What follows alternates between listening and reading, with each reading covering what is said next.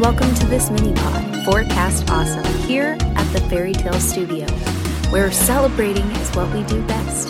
Here is your host and new best friend, Tracy L. Schreiber. Hello, and welcome to Forecast Awesome, sweet friend. So, are you a total animal lover like me?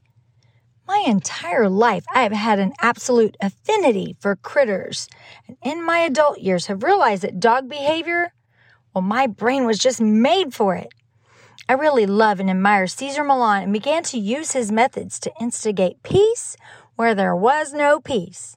I just love it.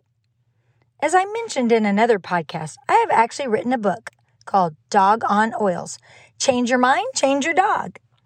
I love that through calmness and confidence, tone of voice, body language, and such, you can affect your pup in the best way ever. And then on top of that, you can capture their sense of smell and do some pretty amazing redirecting of them.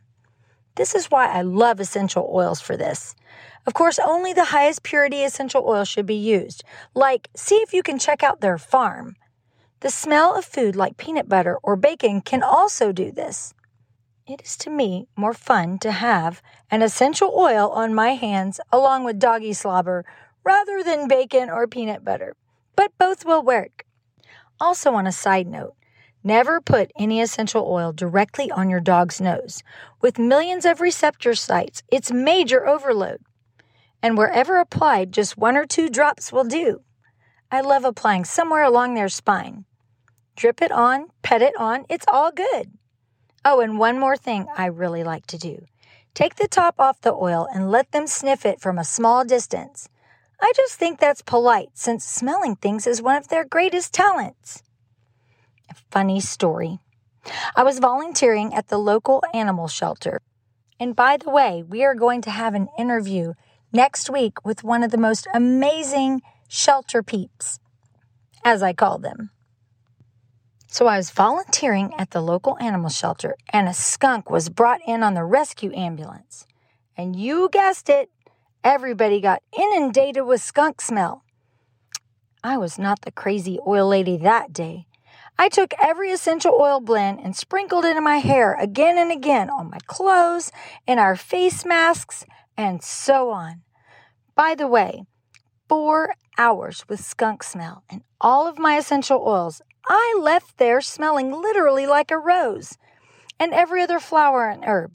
The funniest part about it all is that with that pungent skunk smell, every dog that day walked perfectly on leash. They were all coming out of the kennel time in the shelter and they walked on leash like show dogs.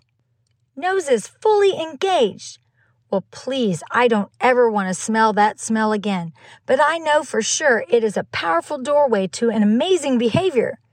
So, the amazing takeaway be sure to engage your pup's nose. So, actually, I would love to read an excerpt from my book in chapter 4 Keep Calm and Carry On Like a Porcupine. An ironically funny fact about me is that for most of my life, I've been naturally energetic. I'm excited about life and all that it holds every day of the week. My husband can attest. In the morning before coffee, I am looking at the day and making my plan to seize it. What's so amusing about this little factoid? Well, to positively affect an aggressive, excited, or fearful dog, you have to be calm and confident as well. Confidence and calm from a most unlikely source, I learned. One morning, my husband and I sat in the waiting room of his retinal doctor I noticed on the TV a porcupine being stalked by a leopard. Heart racing, the cat was inches from its prey. I looked away and told my husband I couldn't bear to see that carnage so early in the morning. Suddenly, Ron said, Look, it's okay. When I glanced over, the leopard was limping away with one of its porcupine quills protruding from its body. The porcupine was unfazed, sitting there effortlessly carrying on with his life, totally calm. I always want to move forward in life calm and collected, knowing I am protected. Oh man, that rhymed. Wait, here's the lesson. Calm and collected means your dog won't be affected. Another part of my book, I wanted to say a couple of tips. Actually, this will be my tips for the week. Out first, in first. When going through any door or transition, be the first to go through. The same thing goes for the vehicle. Lead your pup into the car after he or she is calm. When possible, have them jump in on command. There are numerous benefits to their participation. Do the same routine when you arrive at your destination, which establishes a follower state of mind, like setting parameters for inside behavior. Tip number two focus and conscious thinking. While on a walk, look ahead to find something you can focus on. Find a tree, a car, or a hydrant. Focus on it, walk toward it, and consciously think about going there. It will keep your attention on where you want to go, not on your dog. Storm drains will not be a problem as you practice. Your focus will help your dog keep going when something else might derail the activity. So, these are the tips for the week. Go on and give them a try. So now we come to the part of the mini pod that I like to call pillow talk. And this week I have to tell you that the number one goal when I meet with pups and their sweet pet parents, I always make it my number one priority to instill belief in them. Don't get me wrong, if family's pet has a potentially dangerous habit, they should always seek the help of a trained professional and proceed with wisdom. But for the most part, I want to come to a family and let them know that their pet is an easy case and create belief in them for the peacefulness of their pup and their family interactions. It's always so fun to watch the family marvel at how different the dog acts sometimes immediately. As always, I put away my urge to be a total terrier and behave very calm and confident. But I love to help them believe that things are totally possible. It reminds me of when the Bible says, To those that believe, all things are possible.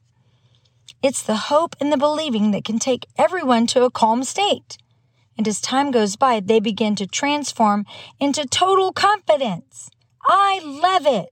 And it is that state of believing that will make the most awesome of things possible. And I know this to be true in all areas of life. Envisioning and believing for the best. Now that's the stuff.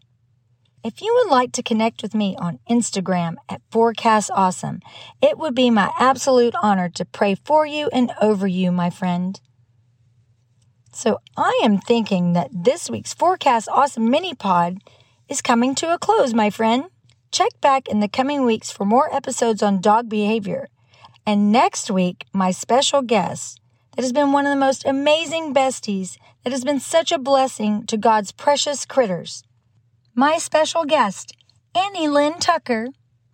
Also, check out Forecast Awesome on YouTube, where we cover everything from design to dog behavior and beyond.